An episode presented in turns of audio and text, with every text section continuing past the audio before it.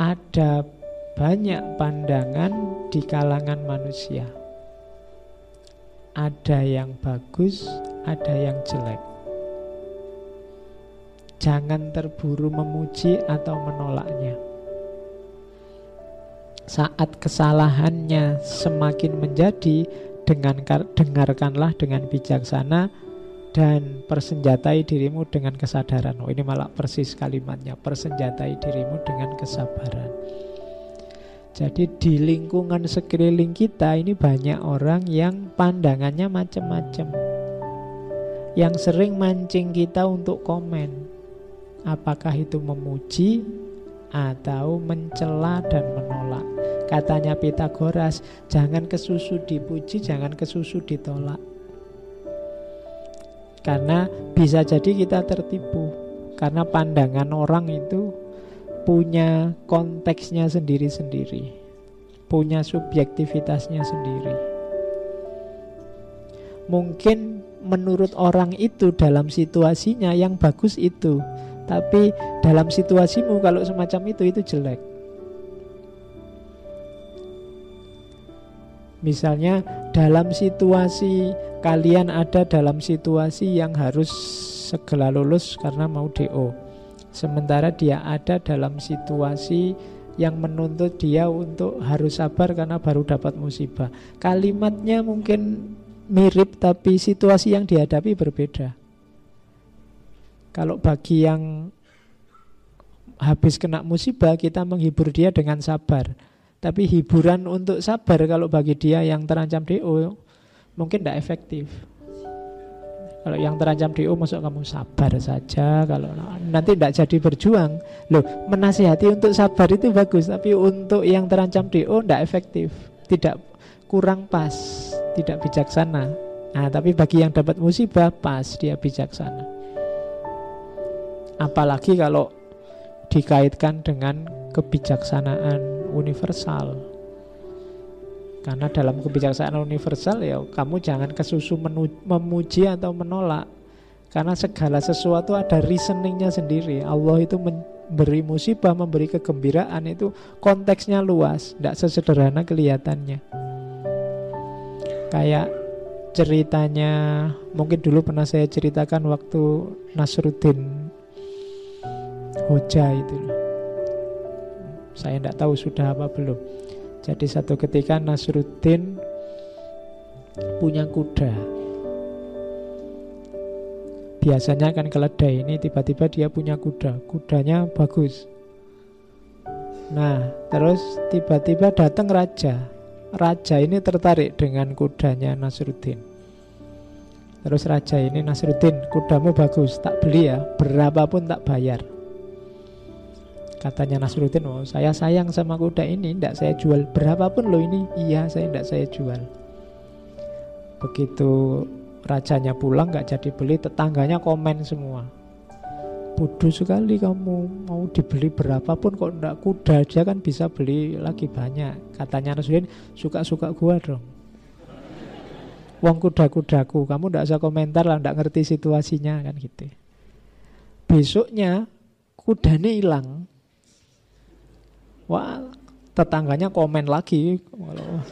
Banyak. Ya kayak di medsos itu kan tambah panjang. Kemarin sing komen ratusan ini lima ratusan komen semua. Sudah dibilangin buat coba kemarin kamu kasih ke kan enak kamu dapat uang. Sekarang hilang. Sudahlah nggak usah komen. Aku yang lebih ngerti. Besoknya kudanya pulang lagi bawa banyak kuda yang lain kuda liar dari hutan. Mungkin kudanya ini ngerti wah aku dibelain ini sama tuanku terus dia nyari teman banyak. Nah, tetangganya komen lagi banyak lagi komen. Wah, ternyata memang bener kamu. Sekarang kamu punya banyak kuda nih. Pinter banget kamu komen lagi banyak. Terus karena yang dibawa banyak kuda liar, anaknya nyoba kuda ini jatuh kakinya patah. Wah, komen lagi banyak.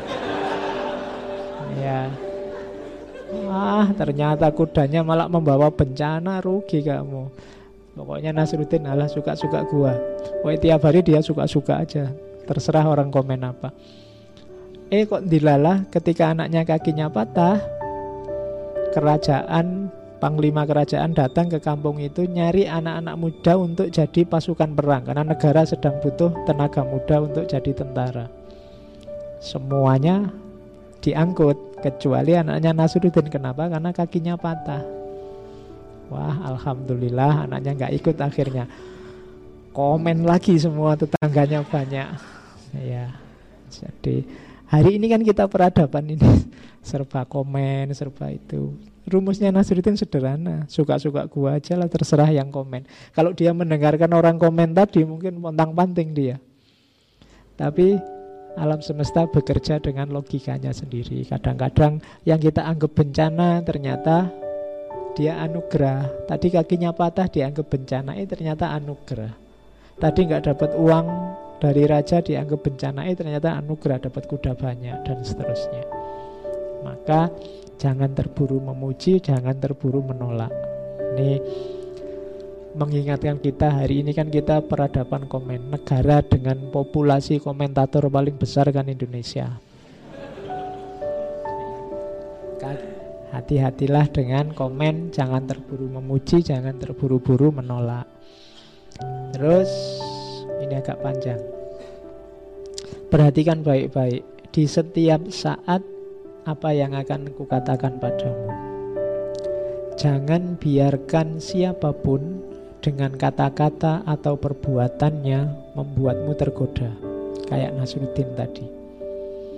Atau terpancing untuk mengatakan atau melakukan apa yang tidak sesuai dengan dirimu. Ini dua hal ini penting. Kadang-kadang kita orang lain salah dan kesalahan orang lain itu jadi sumber kesalahan kita. Orang ini salah, terus kita maki-maki kesalahannya. Ini berarti apa? Kesalahannya dia jadi sumber kesalahan kita. Itu salah double namanya. Dan ini sering terjadi.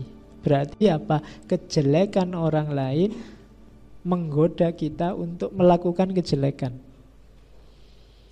Banyak terjadi seperti itu. Maka Pitagoras menasihati kita jangan biarkan siapa pun dengan kata-kata atau perbuatannya membuat kita tergoda, terpancing mengatakan atau melakukan yang tidak sesuai dengan dirimu. Dia punya situasi sendiri, kamu punya situasi sendiri. Jangan terpancing. Istiqomahlah dengan kebaikanmu. Kadang-kadang kita mengkritik orang yang mencaci maki dengan cara mencaci maki dia balik. Itu sama, kita berarti satu level dengan dia.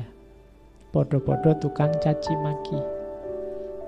Kita mengkritik persekusi dengan melakukan persekusi.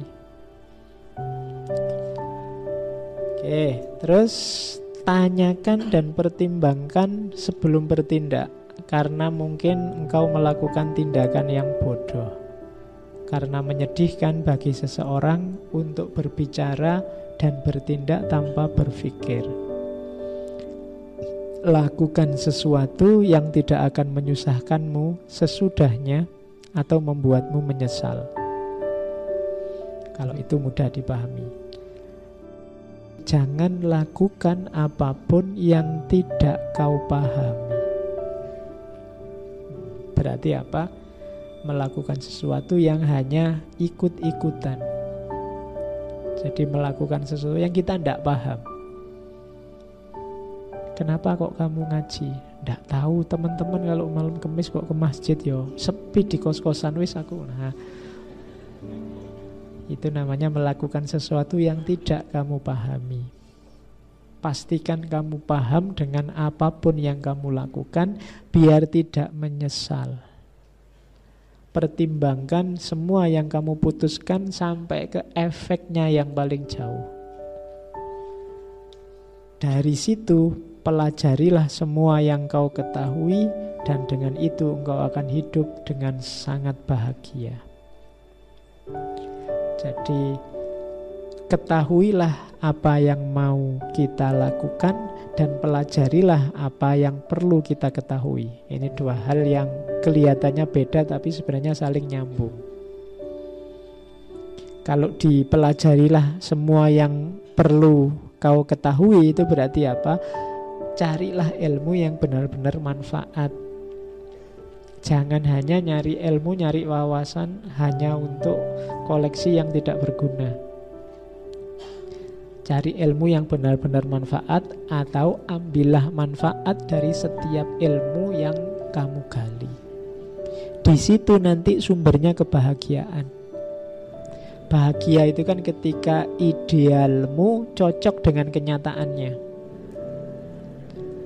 Ideal untuk cocok dengan kenyataan itu kita butuh ilmu.